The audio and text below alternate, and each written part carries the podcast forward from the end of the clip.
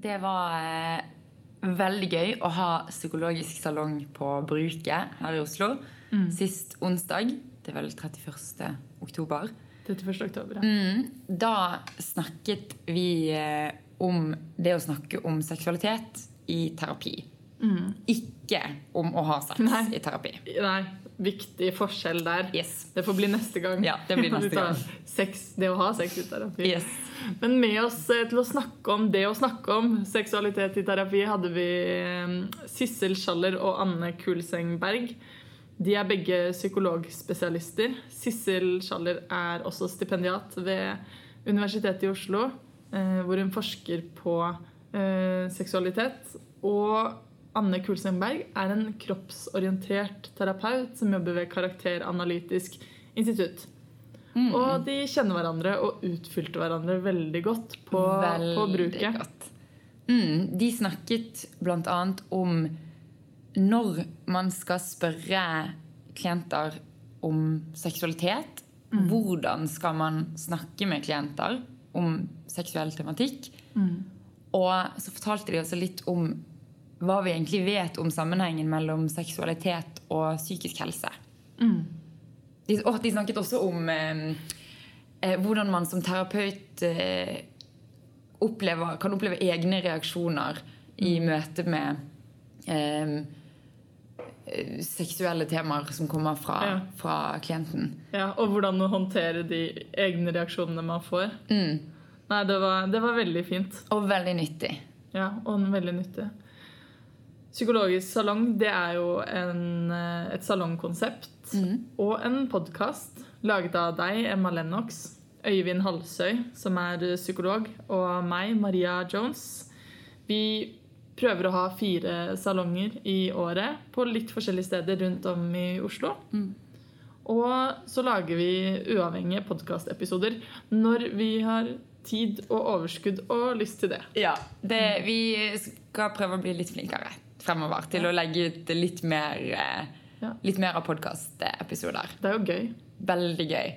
Og dere må bare ta kontakt hvis det er noe dere har lyst til at vi skal ta for oss i en podkast, eller som en salong, eller generelt hvis at dere har eh, ja, Eller om, innvendinger eller noe på hjertet. ja, eller om du har et vil, Hvis du vil være med på neste salong som salongdeltaker, altså hvis du har et tema som du er god på, eller som du syns er interessant, eller om du vil eh, snakke med oss om noe i en podkastepisode, så er det også veldig artig å høre om, egentlig. Ja.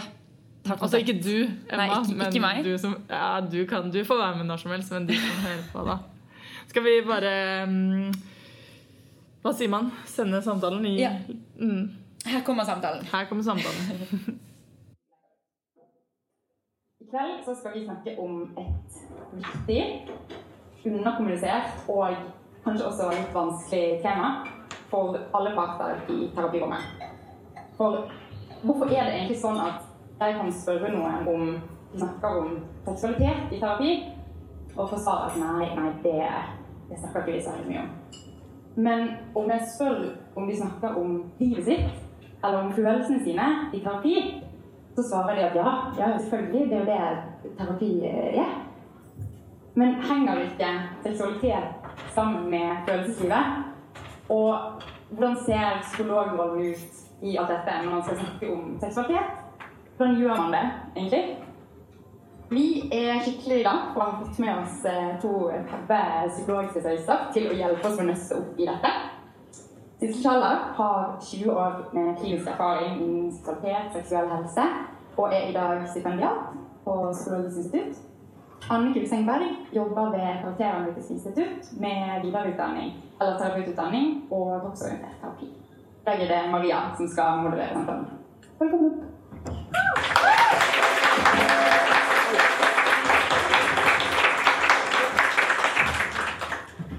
Sissel, du og Bente Træn gjennomførte en studie i 2013 blant eh, norske psykologer. Hvor dere ønsket å kartlegge hvordan norske psykologer praktiserer sexologiske problemstillinger i terapirommet. Og de resultatene de var ganske slående. To av tre sier at de aldri har fått formell opplæring eller tatt en etterutdanning innen sexologi. Og nesten 60% av norske psykologer sier at de ikke føler at de har tilstrekkelig kunnskap om seksualitet. Og Likevel så svarer én av fire at de aldri henviser klienter videre for seksuelle problemer. Det kom også fram at majoriteten av norske psykologer spør klienter av og til eller en sjelden gang om seksualitet i terapi. Og det er da en større andel som aldri spør om seksualitet, enn de som alltid spør om seksualitet. Og det som er litt morsomt, det er at blant de som sjelden eller aldri henviser klienter videre for seksuelle problemer, da svarer mange at de eh, aldri har hatt klienter med seksuelle utfordringer. Um, så man kan lure på da om de alltid tematiserer seksualitet, og at det står bra til med alle, eller om de ikke har klienter med seksuelle utfordringer fordi det ikke snakkes om i terapien. Um, og når, hvis seksualitet kommer opp i terapi, så er det som regel negative seksuelle opplevelser. Så vi syns at dette var veldig interessante tall, og det er egentlig bakgrunnen for hvorfor vi er her i dag. Uh, for det er åpenbart at seksualitet generelt ikke er det som er øverst på agendaen i terapirommet. Så uh, hvorfor snakkes det så lite om seksualitet i terapirommet? Det du kom egentlig litt sånn innpå det der. Når du leste opp, så sneia du innom, innom, det. Fordi jeg tror en god del um, Jeg tror en god del føler at det ikke blir relevant til det de jobber med. Det kan være én forklaring. Um, og så er det mange som ikke vet hvordan de skal initiere temaet. De vet ikke når det, når det er riktig tid å ta det opp. Så vet de ikke hvordan de skal følge opp spørsmålene. Så de kan kanskje spørre hvordan går det med seksualiteten. Så kommer, blir de kanskje presentert for ja, uh, ubehagelige opplevelser. Altså pasienten har ubehagelige opplevelser, så vet man plutselig ikke hvordan man skal fortsette. Altså, hvordan skal vi snakke videre om uten at det blir mer ubehagelig for pasienten. Så jeg tror uh, det er mye forestillingen om at man ikke skal uh, gjøre det ubehagelig for pasienten, som kan motivere til at man lar være å ta det opp. Og litt sånn forestillingen om at det er viktigere å la pasienten ta det opp selv. Så når en del av de psykologene sa at nei, vi har ikke hatt pasienter som har hatt seksuelle problemer, så tenker jeg det er fordi det er en litt sånn gjensidig eh, måte å holde det Altså det er et samspill i å holde det utenfor terapirommet. Ikke sant? Fordi eh, psykologen da vil helst unngå å eh, gjøre pasienten forlegen, og pasienten er ikke sikker på hvordan skal jeg kunne ta opp dette, og er det egentlig relevant? Og, eh? Fordi at de får ikke noe særlig instruksjon om hvordan kan jeg snakke om seksualitet her. Så, mm. Jeg bare satt og tenkte på, for noe av det du sier, er at det er ubehagelig for pasienten. Og så sitter jeg og tenker at eh, jeg spør pasienter om veldig mye ubehagelige ting. Når jeg har terapi.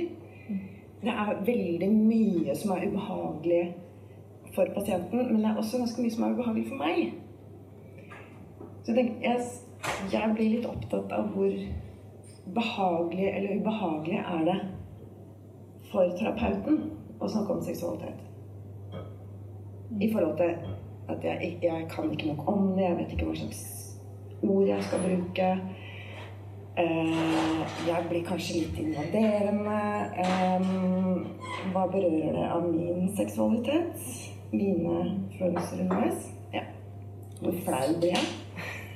jeg? Jeg husker veldig godt Jeg må bare si, fortelle om det. Jeg husker første gangen jeg, jeg hadde praksis på Institutt for klinisk sexologi. Eh, det er ganske lenge siden nå. Eh, og så Første gangen jeg skulle instruere en mann i start-stopp-teknikk.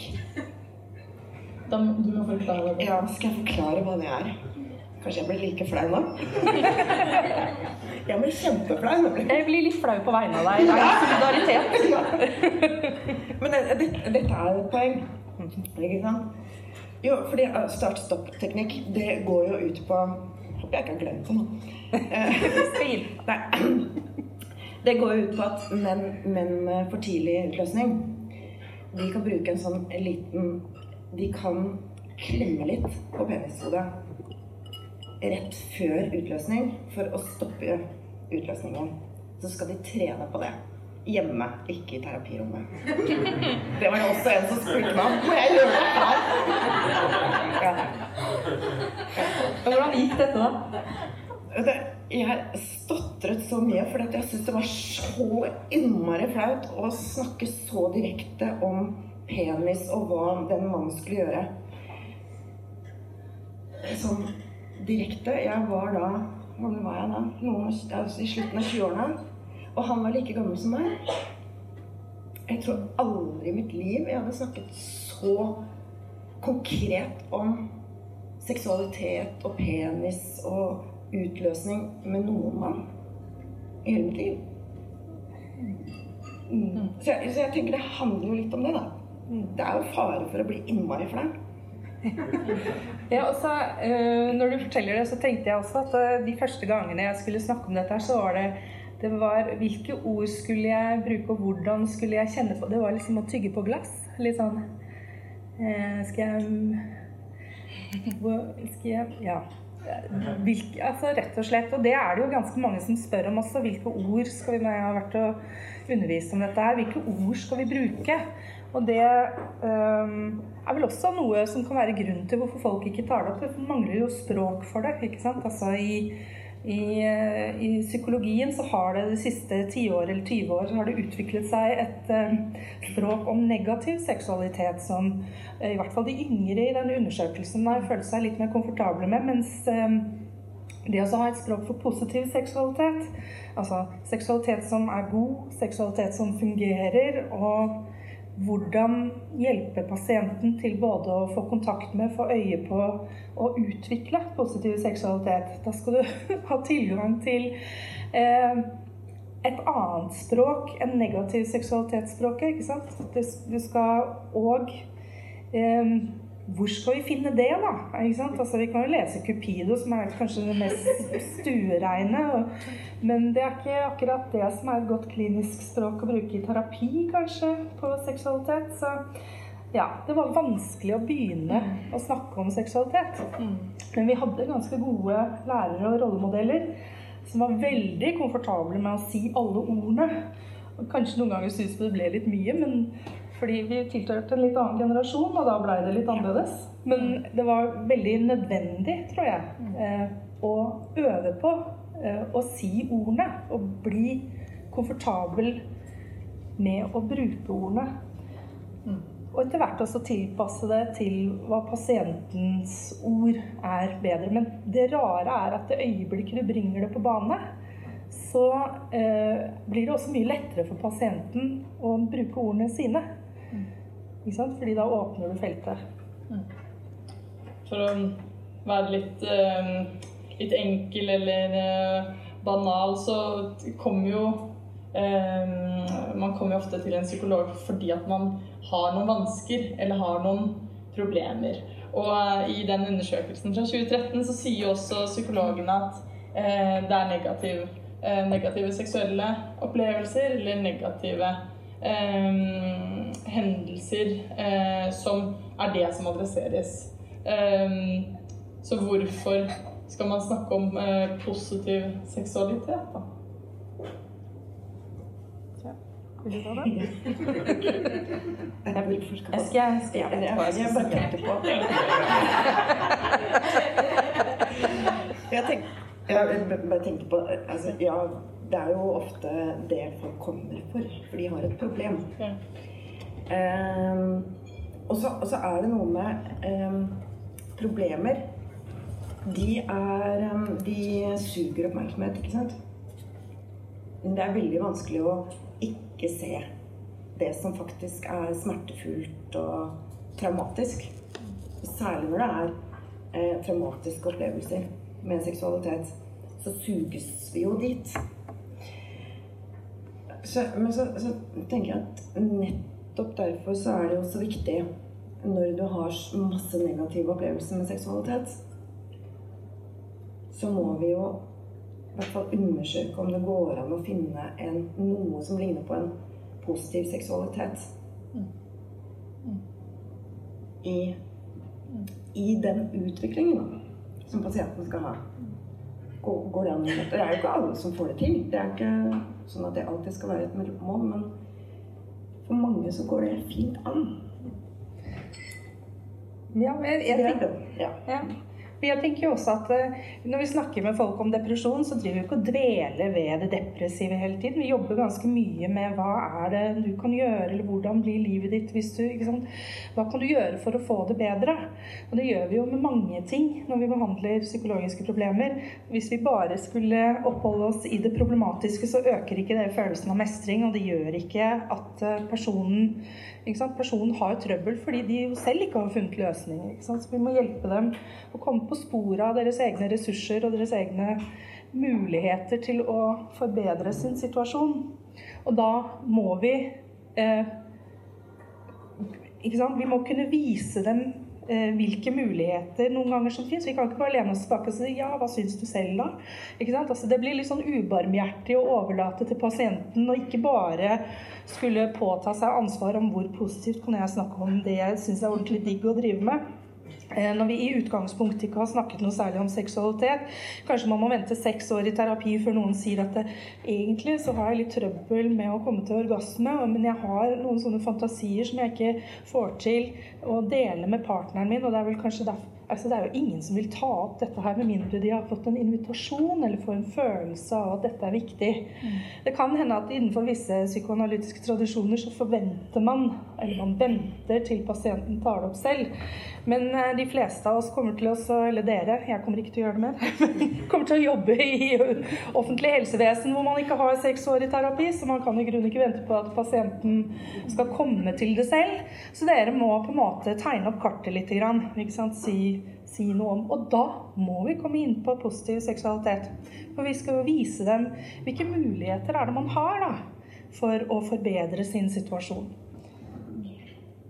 Og så, og så er det en annen ting som handler om altså, helt sånn grunnleggende hvor utviklende det er å snakke om gode følelser. Ikke sant? Å kunne ha god kontakt.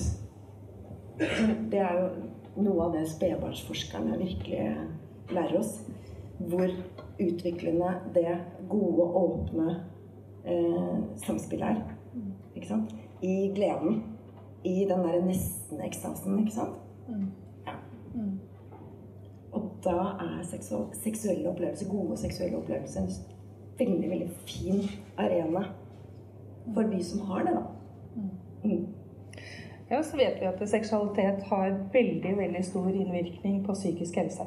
Ikke bare den individuelle psykiske helsen, men også da selvfølgelig hvordan du relaterer til andre. Og at eh, dårlig psykisk helse også influerer seksualiteten. Så det, og så vet vi at eh, de aller største, eller den største forklaringsandelen for seksuelle problemer er faktisk psykologiske og ikke biologiske.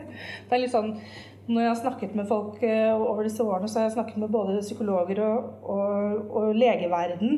Og det er litt sånn rart, fordi at uh, i psykologverden så tenker man kanskje at nei, seksualitet er veldig sånn biologisk, medisinsk og sånn.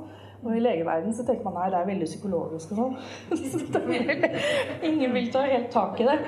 Men altså, folkens, det er jo faktisk sånn at i og med at den, eh, den største andelen av, seksuelle problemer har psykogen forklaring, og dermed også en psykogen løsning, altså en psykologisk løsning.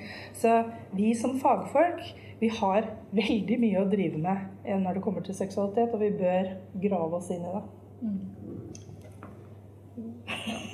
Ja, ja, ja, um, det er jo mange som Det er psykologer her, psykologistudenter, um, og fra andre fagretninger også, um, som jobber i, uh, på en arbeidsplass i et system som kan være mer eller mindre pressa. Um, hvor det å snakke om seksualitet det blir én av veldig mange andre ting man kan snakke om. Når, når skal seksualitet opp på banen? Får jeg lov til å si noe? Vær så god. Ja. Jeg tenker jo seksualitet det er liksom, eh, Seksualitet må komme opp eh, når det er relevant. Og spørsmålet er jo hvordan skal jeg vite når det er relevant. Ja, eh, I og med at det er relevant for de aller fleste psykiske problemene, så vil det være naturlig å spørre før eller seinere. Du, hvordan virker dette inn på seksualiteten din, eller hvordan er det med seksualiteten din, er jo kjæresten din når du har det sånn? Ikke sant? Man kan bringe det på banen da. Og det du sa om at eh, det blir ett tema blant mange, ja, det er på en eller annen måte idealet. ikke sant? Og vi vil ikke at det skal være en appendix her ute som blir et sånn spesialfelt som vi aldri kan gå inn i. ikke sant? Eller at vi må sette av masse timer, eller gjøre veldig mye omstendelig. Det skal flettes inn på likelydende, like gyldig måte som andre ting. Så det å lese seg litt opp eh, Jeg har gitt dem en litteraturliste som dere kan begynne å spise dere inn på, for å nettopp få tak i eh, eh, hvilke eh, psykiske utfordringer som påvirkes, og som påvirker seksualiteten. Og da vil dere få en idé om ja, det kan være relevant her. Det er kanskje ikke første time som er det riktige stedet å ta det opp. Alltid. Men det kan være det. Altså, jeg tenker at det kan være en for Én ting er å ta det opp når det blir relevant, men da er du litt avhengig av at du kommer på det når det er relevant. Ikke sant? At du må ha det present eh, i deg.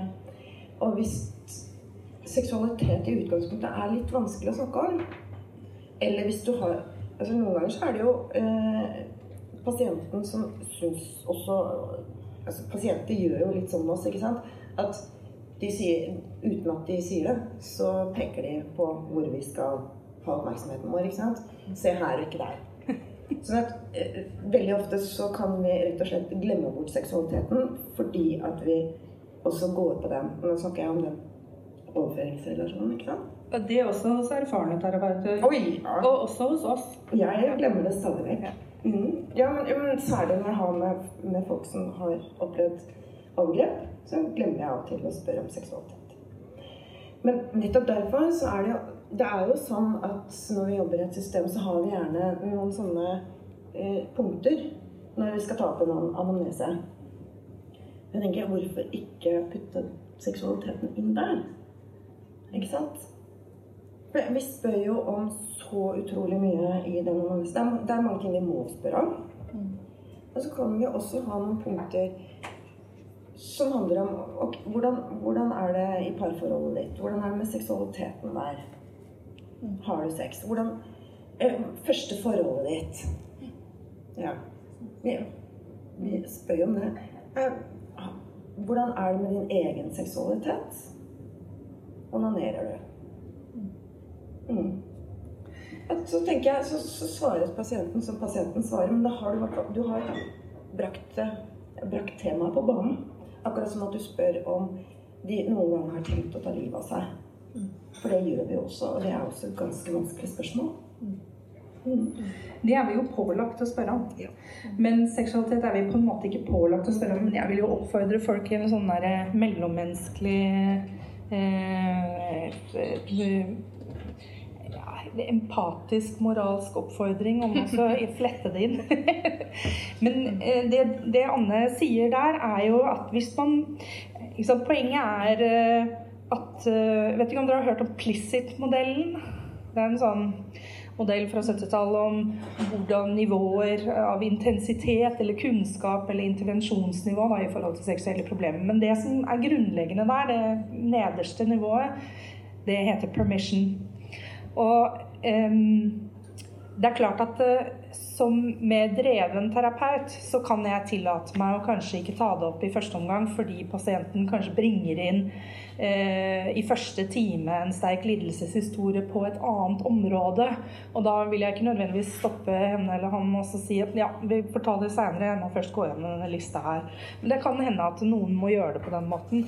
Men uh, det du sier om å bringe det inn i anamnesesammenheng, det tenker jeg er ganske viktig. fordi da gir vi permission. Vi signaliserer allerede da at seksualitet er relevant her, og det er et tema.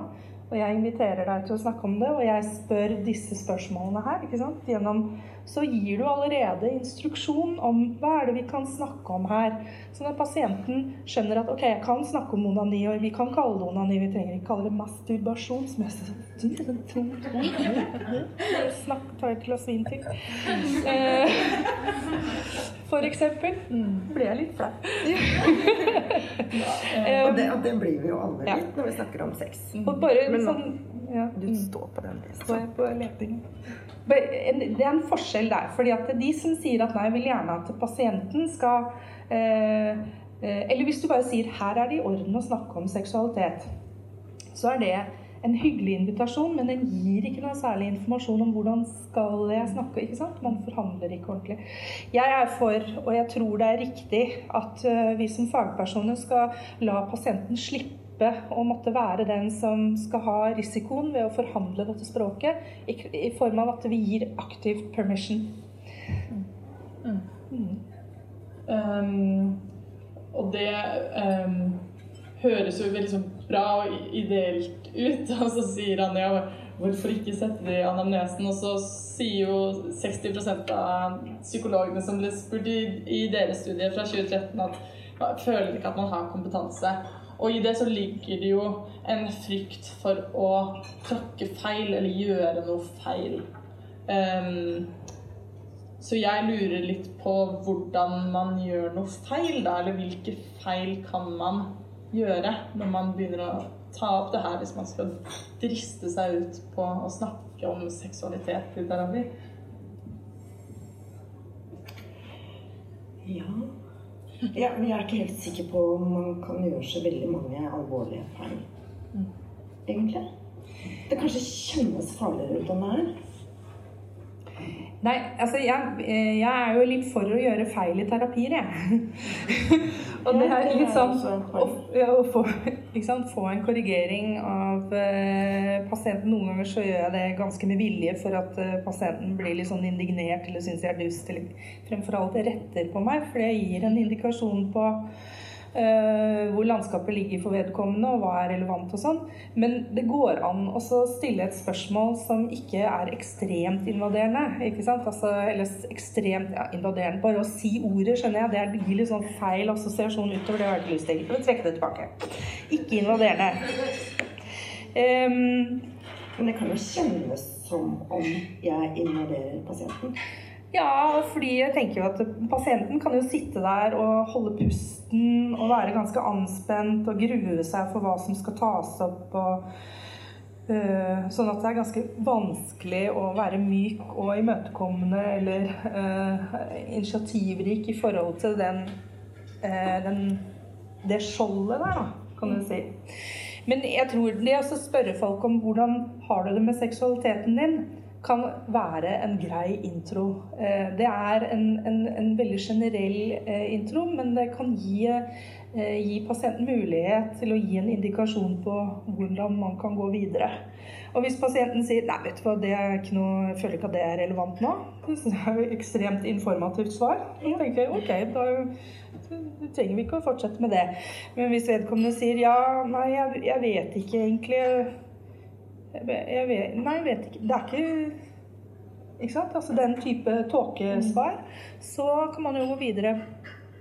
Ja, hva er det som blir uklart? Er det, er det ikke relevant for deg, eller syns du det er vanskelig å snakke om? Ikke sant? Altså du begynner Jeg tror ikke egentlig det å snakke om seksualitet er vanskelig. Så hvis man skulle snakke om folk med øh, som har blitt tatt i å øh, stjele piller på jobben, da. Ikke sant? Hvordan skal du begynne å snakke med dem om det? På en empatisk måte. Ja. Ikke sant? Det er også tygge på glass, vil jeg si. Det er vanskelig å, å ta tak i det også. Så, så, eh, men for at du skal ha som terapeut den fleksibiliteten å kunne nærme deg dette, så trenger du å øve på å ha ordene present. Ja. Lite grann. Men det er lov til å Men så er det det nøle. store feltet hvor vi blir litt redde for å skade pasienten. Hvor vi blir litt redde for å retraumatisere, f.eks. Ikke sant? Og dytte for hardt. Vi lærer jo veldig mye om at vi skal nennsomt og forsiktig jobbe med folk når de er traumatisert, f.eks. Når de har traumelidelser. Um, og så tenker jeg at noen ganger kan vi bli litt for redd for det også. Eh, Fordi at eh, altså den, I hvert fall for veldig mange av de jeg jobber med, så er jo det traumatiske stoffet der hele tiden. Jeg, jeg hadde senest i dag en sånn liten Så jeg har en time hvor eh, hvor eh, pasienten fortalte noe som gjorde at jeg tenkte at det hun snakket om, hun snakket om, og så fikk jeg noen sånne kramper. Og så spør jeg hvor fikk du de krampene? Og så, så begynner hun å bli fjern. Ikke sant?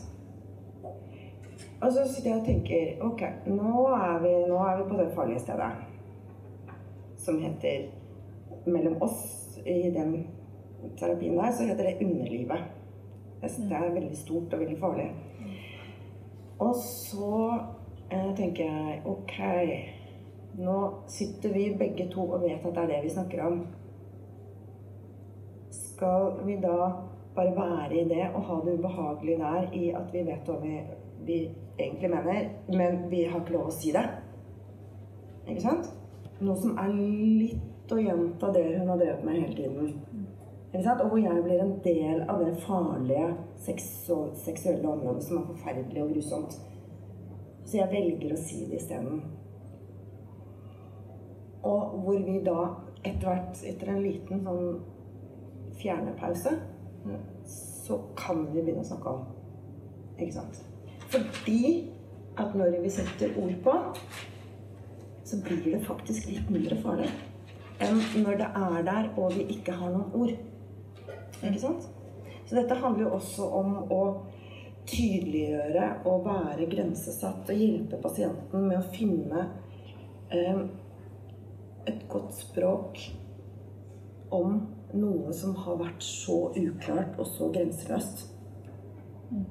Gjennom kanskje en oppvekst eller tenår eller i et enkelt overgrep eller ja.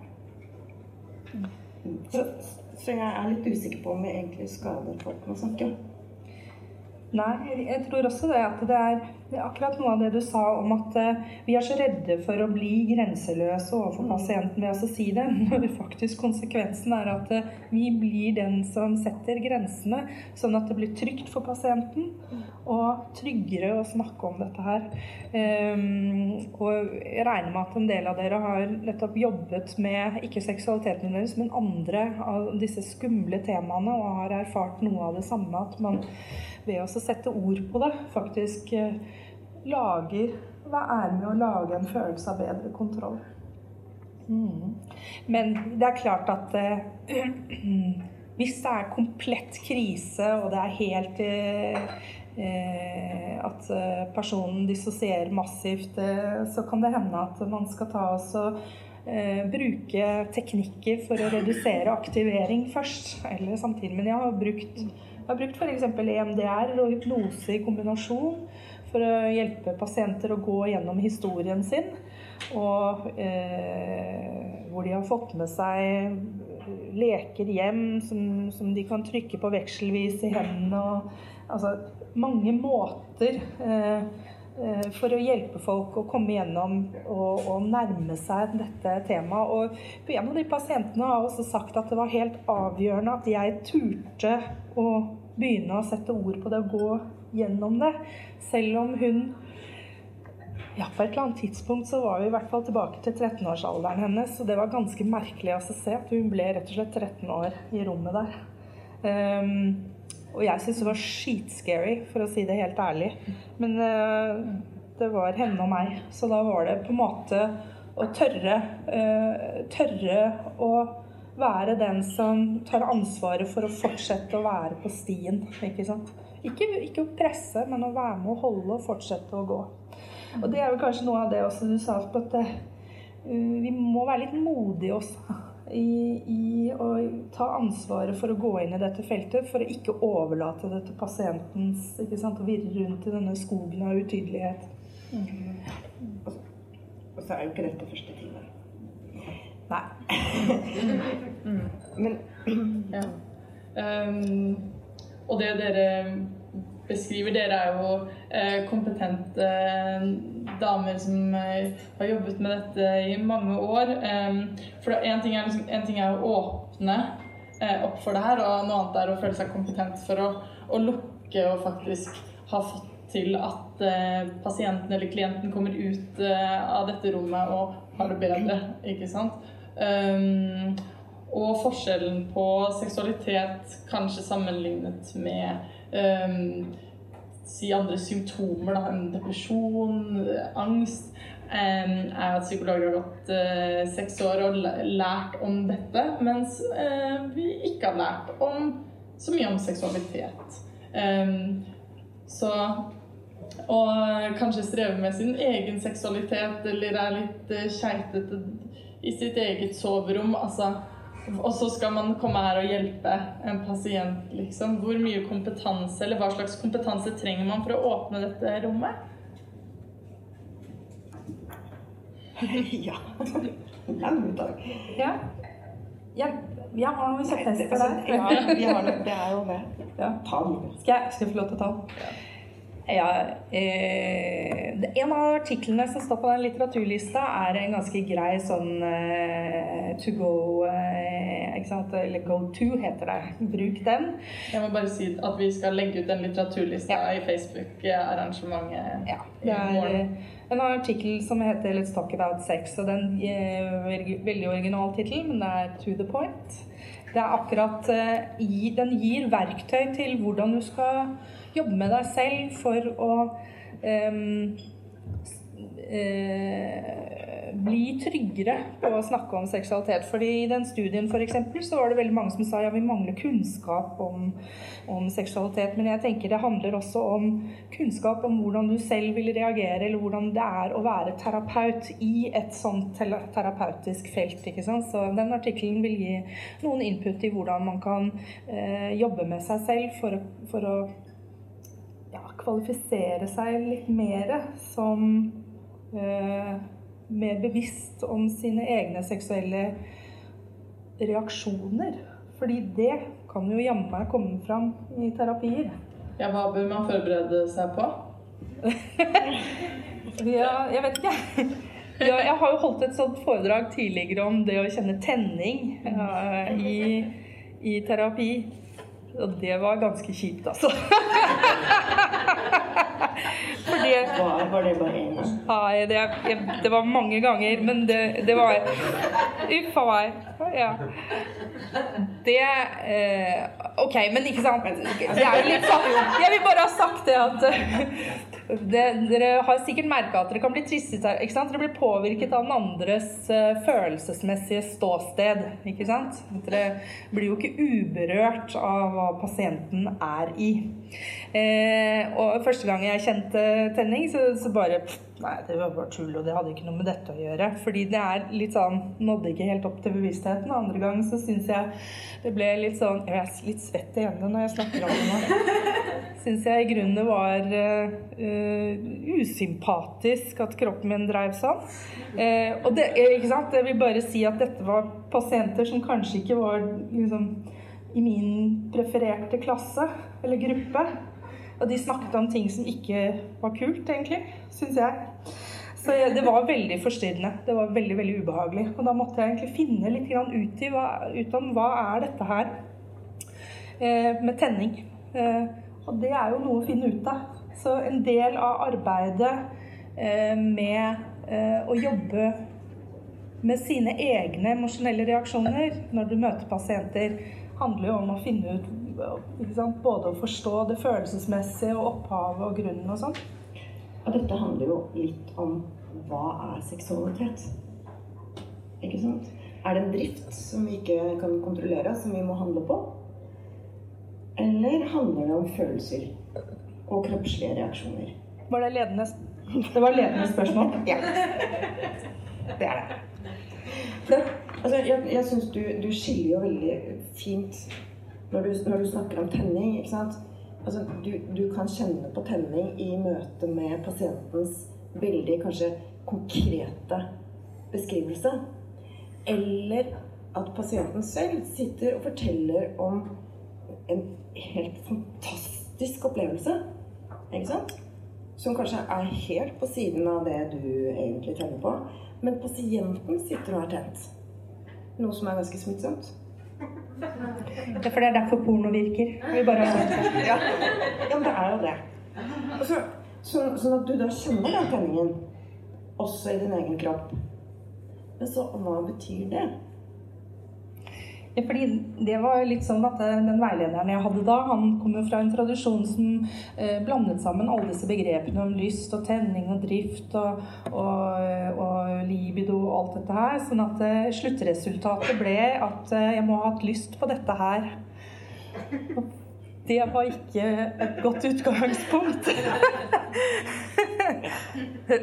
ikke sant? Så det var eh, det å skjønne litt grann at uh, Gudskjelov, jeg må bare bringe det inn, fordi det er alltid gull verdt. Jeg har en pappa som er dyrlege, og han sa ganske sånn der uh, uimponert over at ja, men det der kalles vi Det er det vi kaller sympatibrunst. Og takk og lov for den fornuftige forklaringen. Fordi den bare brakte meg tilbake at hallo, vi er sosiale dyr. Vi imiterer hverandres emosjonelle uttrykk og ståsted. Det er grunnlaget for at vi i det hele tatt har effekt som terapeuter. Ikke sant? Så kultiverer vi det gjennom et studie, men det er fordi vi har eh, forhåpentligvis en velfungerende frontallapp og ikke er skala der. ikke sant? Vi kan tone oss inn på hvordan andre har det. Eh, og i motsetning til hvordan psykologien har behandlet seksualiteten som en sånn driftsting som dingler her ute, så er det akkurat som Anne sier, fordi seksualitet handler om følelser, så vil det selvfølgelig påvirke oss på akkurat samme måte som alle andre følelser vi møter hos pasienten. Så da blir det ganske naturlig at vi også kan kjenne tenning når pasienten så opplagt sitter i en kåthet. ikke sant? Fordi eh, det er et sterkt uttrykk, og vi er flokkdyr. Og jeg reagerer helt normalt. Og altså, konsekvensen av den tenkningen kan jo også hjelpe folk som har vært utsatt for overgrep, som har kjent tenning både der og da, og som kjenner tenning når de skal snakke om sine overgrep etterpå, og syns det er helt uoverkommelig. Den forståelsen av tenning er ganske sentral å bringe inn overfor disse eh, pasientene. Sånn at de forstår at kroppen deres har nok reagert ganske adekvat. Men det er noe helt annet enn å ville det som har foregått. Ja, ville og har lyst. Ja. At dette er min seksualitet. Mm. Ja, fordi det har jo noe med identitet å gjøre, da. Blander seg opp i det òg. Mm. Ja. Det er et langt tema, men jeg tenker på det du, det du spør om. Det handler om Ok, mm, det er ett. Så én måte å jobbe med seg selv på er nettopp å bruke en forståelse. Jobbe med hvordan skal jeg forstå det som skjer i min kropp i den timen eller i den terapirelasjonen. Mm. Og så tenker jeg, tenker jeg, at det handler jo også mye om å øve seg. Rett og slett. Gjør det ikke det? Ja, øve seg på På saker. Ja, men, sex. Ja, basically. Men det er jo ikke sant? Det er masse kilder til kunnskap der ute. Selv om det ikke har stått på pensum, så er det masse å finne. Og som sagt, dere får en litteraturliste. Og jeg tenker, det er ikke noe vits å vente på at eh, DPS-en eller BUP-en dere jobber på, holder kurs eller noe sånt. Bare begynn å lese dere opp, og skaff dere uh, kunnskap om nettopp disse sammenhengene. Uh, og da, gjennom den litteraturen, så får dere også litt øvelse i Eller dere får se hvilke ord som faktisk brukes der. Bruk dem. Um, mm. I stad så uh, snakket du litt om det med um, sammenhengen mellom seksualitet og psykisk helse. Kan dere ikke si litt, uh, litt, mer om det? Hva vet man om de sammenhengene i dag? Hvordan det påvirker eh, hverandre? I hvert fall så vet vi at både eh, depresjon, angst, eh, affektive lidelser, psykose Altså alt av psykiske problemer har innvirkning på aspekter av seksualiteten på forskjellige måter. Det er liksom en sånn ganske lang forelesningsrekke, egentlig, på det. Men husk på at alle medisiner folk går på, også har da innvirkning på seksualitet. Så lenge Eh, og da særlig stoffer som dopamin um, um, hva var det for noe? Nei, nå husker jeg ikke den andre. Serotonin? ja, serotonin også uansett, men det var noe jeg leste Jeg holder på med en sånn forelesning om tenningsmønstre nå, så jeg må brush up. Um, Eh, ikke sant? Så lenge Altså, det som påvirker serotonin og dopamin, i hvert fall vil påvirke eh, forskjellige deler av, av eh, seksualiteten. Medisiner som påvirker nevroendokrine sammenhenger som hormoner, vil påvirke seksualiteten. Mm. Og det er eh, bare de kjemiske ting. Så er det ting som har med selvtillit å gjøre, som følge av eh, det å være deprimert og føle at du ikke har overskudd til noe. Du har et uh, selvbilde som får ganske hard medfart i depresjonen din, og du føler deg ikke spesielt attraktiv. Det er vanskelig da å tenke at det ikke skulle påvirke seksualiteten med partneren din. Så det er de psykologiske konsekvensene av psykisk sykdom som også påvirker eh, seksualiteten.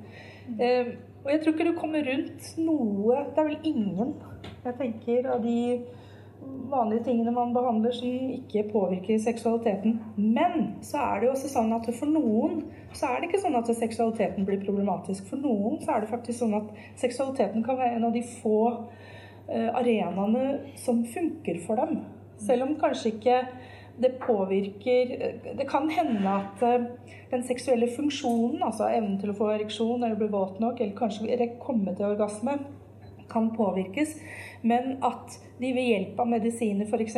får det bedre med seg selv, og derfor kan ha det mer emosjonelt intimt. Og dermed så kan det hende at seksualiteten deres blir god nok som den er.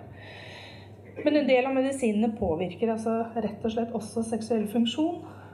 Mm. Bare så tenkte jeg, Og så er det noen som også bruker seksualitet for å regulere seg. Mm. Mm. Si noe om det. Hva skal jeg si? ja, nei, fordi at når du har det vondt og vanskelig, så er det mye selvregulering i eh, både å onanere og få en orgasme. Og det å da gå ut og treffe noen og få en fysisk nærhet, f.eks. Mm. Mm. Ja, og så er det jo noen ja, og så er det jo noen som tenker at det er negativt, da. At det er jo ikke en riktig måte å regulere seg selv på. ja. ja, man gjør det man må, antagelig. Jeg tenker at det handler om hva det er for dem som driver med det. Ikke sant? Altså, det, kan være, det kan være kjempenegativt. Det kan være eh, høyrisikoatferd som bare er retraumatiserende. Men det kan også være det som er noe av det fine i livet mm. for noen. Mm. Ikke sant? Så, så jeg tenker det, det, det, det, er også et poeng, den derre moralen oppi det. Hva slags moral er det vi sitter med mm. i forhold til rus og sex, f.eks.? Ja, og Det er akkurat det du sier. Det er en av grunnene til hvorfor den artikkelen til Cruise som står på lista der, den trigger oss nettopp på hva slags holdninger har vi til seksualitet. Fordi når vi møter pasientene våre som kanskje har eh, et seksuelt måte eller uttrykk eller repertoar som vi ville tenke at å dæven, det er vel ikke helt uh, nyttig for deg. Og nå snakker jeg ikke øyeblikkelig om de tingene som er forbudt, for det er en helt annen kategori. Uh, men, uh, men, at vi kanskje tenker at det er vel ikke helt et uttrykk for en god seksualitet. Men det kan hende at den er god nok for vedkommende. Det er det vedkommende kan klare. Og da er vi nødt til å tåle Vi er nødt til å tåle at pasienten kan ha det som god seksualitet inntil ting blir bedre, og seksualiteten kan eh, utfolde seg på områder som kanskje regnes som mer funksjonelt. Da. Altså, det er noe med at vi må ikke la vår engstelse eller vår moral stå i veien for uh, hvor pasienten er med sin mestring. Da. Mm. Mm Jeg sitter og tenker på en annen sammenheng også, um, som handler om uh, at noen seksuelle problemer uh, også kan bidra til psykiske problemer. Ikke sant? Eksempel Hva er det som gjør at denne pasienten har så sterk angst uh, for kvinner, f.eks.? jeg hadde en som var inni meg, som øh, hadde en massiv sosial angst. Ordentlig hemmende angst. Som også gjorde han kjempedeprimert. Jeg kommer med det. Angst og depresjon. Så er det litt vanskelig å finne ut hva det handler om. Helt til vi da Og det tok litt tid, da. Mm. Det må jeg innrømme, for han ville jo ikke at jeg skulle snakke om det. Mm. Nei. Nemlig at han stolte jo ikke på at han kunne få en ereksjon. Så hvordan kunne han treffe en kvinne? Fordi at da begynte han å tenke på at en gang så skulle han kanskje ha sex med henne, og så kom han til å oppdage hvor vanskelig det var. Så det kunne han jo ikke drive med. Og så ble det ballete på seg, ikke sant? Og så ble det til en sånn enorm sosial tilbaketrekning. For det vet vi jo, når du unnviker noe, så sprer jo angsten seg i systemet ditt. Mm. Så er det viktig å spørre om seksualitet.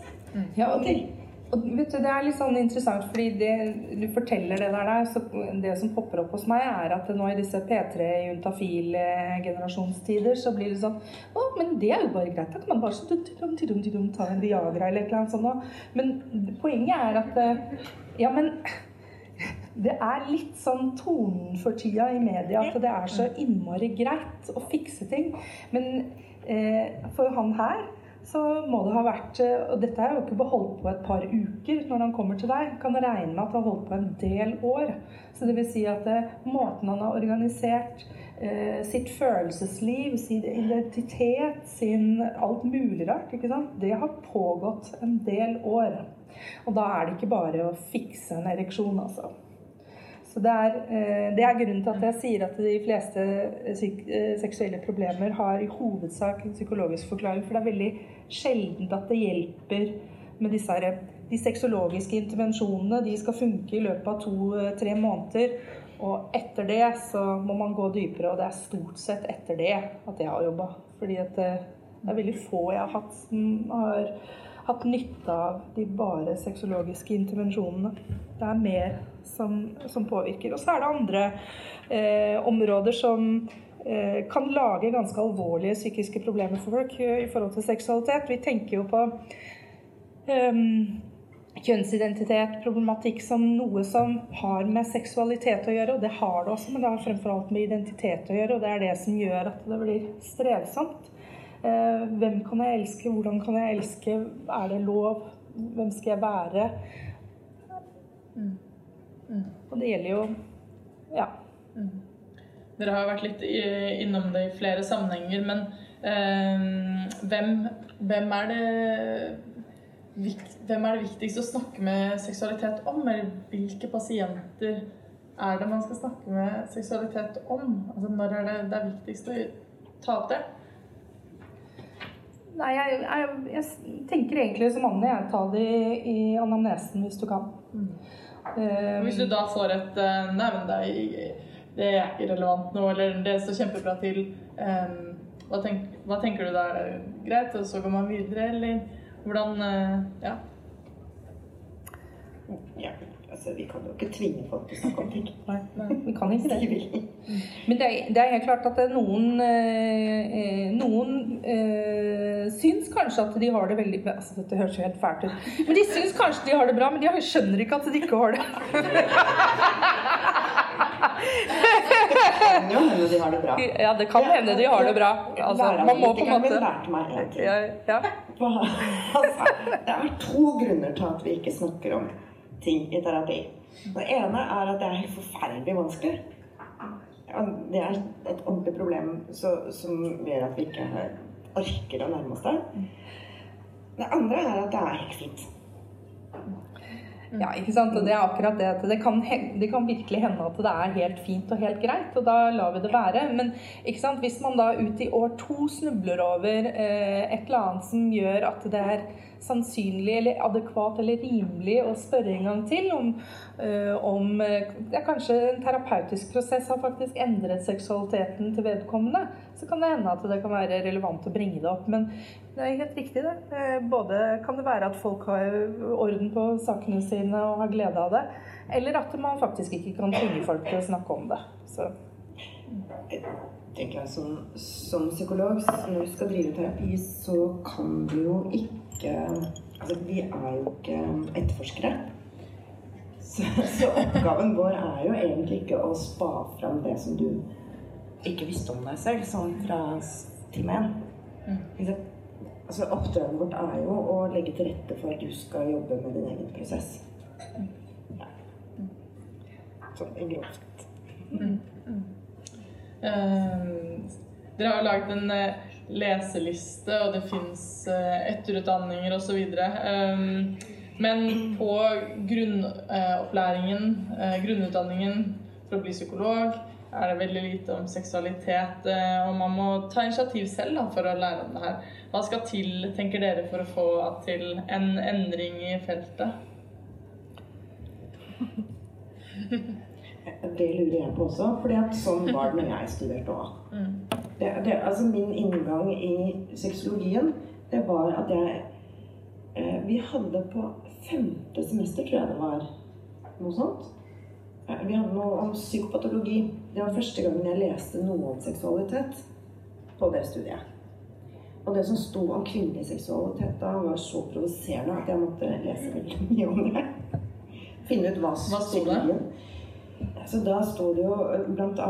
noe om at uh, en, en orgasme ved samleie var en mye mer moden orgasme enn en klitorisorgasme. Sånn at veldig, og veldig mange av de med psykiske problemer de kunne ikke få til noe annet enn en klitorisorgasme. Yes. Og det er jo, det er veldig, veldig underlig kunnskap. er det ikke det? Ja. Særlig når vi vet at eh, ja, hvor mye er det? Omtrent to tredjedeler, to tredjedeler eller tre fjerdedeler, i hvert fall mer enn halvparten av kvinner, eh, får ikke orgasme med samleie. Så. Ja. Men det var freudiansk teori du leste der, da.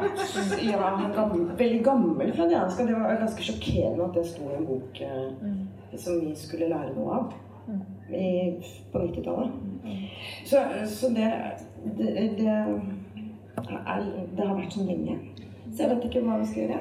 Nei, jeg, altså, det er jo litt uh, I og med at jeg er på Psykologisk institutt uh, og driver litt sånn i det skjulte litt lobbyarbeid der, lobbyvirksomhet. Men jeg tror egentlig uh, for de av dere som er på studiet nå, så etterspør det. Spør. Be om det. Um, ønsk det. Det er igjen og igjen. Eh, men det er ikke som jeg sa i sted, det er ikke sikkert at dere skal vente på. Det er litt sånn Begynn å lese på egen hånd. Det er såpass mye både lettlest og underholdende og sånn. Det er lett tilgjengelig. Dere trenger ikke å begynne på eh, APAs eh, Human Sexuality, sånn tobinds koloss, liksom. Det er nok andre ting å lese som gjør at dere kan kvalifisere dere selv hvis dere ikke får det på studiet. De av dere som er i jobb allerede eh, Nå er det slik at eh, både Helsedirektoratet i fjor eller i forrige fjor kom en strategiplan om at eh, seksuell helse skal Eh, eh, fokuseres mer på eh, i alle behandlingsinstitusjoner i landet og omsorgsinstitusjoner. Eh, sånn at jeg tenker det tar litt tid før man får en sånn top down-effekt, sånn at det medfører at dere eh, får kurs i det. Men etterspør det hos ledelsen og foreslå ikke sant? Altså, Noen ganger så blir to ansatte sendt av gårde til å bli utdannet i noen spesielle teknikker eller spesielle retninger. Eh, og ideelt sett så tenker jeg Eh, det ville vært bra om en DPS investerte i at to av psykologene der fikk lov til å gå en sexologiutdanning. Men det bør være to, i tilfelle den ene slutter, og da forsvinner kompetansen ut. Og så er det et poeng at de institusjonene også har en plan for hvordan den kompetansen som disse to erverver, skal viderebringes, spres til de andre. Sånn at eh, disse to ikke blir sittende med ja, da kan du ta det som har med seksuelle problemer å gjøre, så kan vi andre drive med noe annet. ikke sant? Altså spread the word. Det er poenget.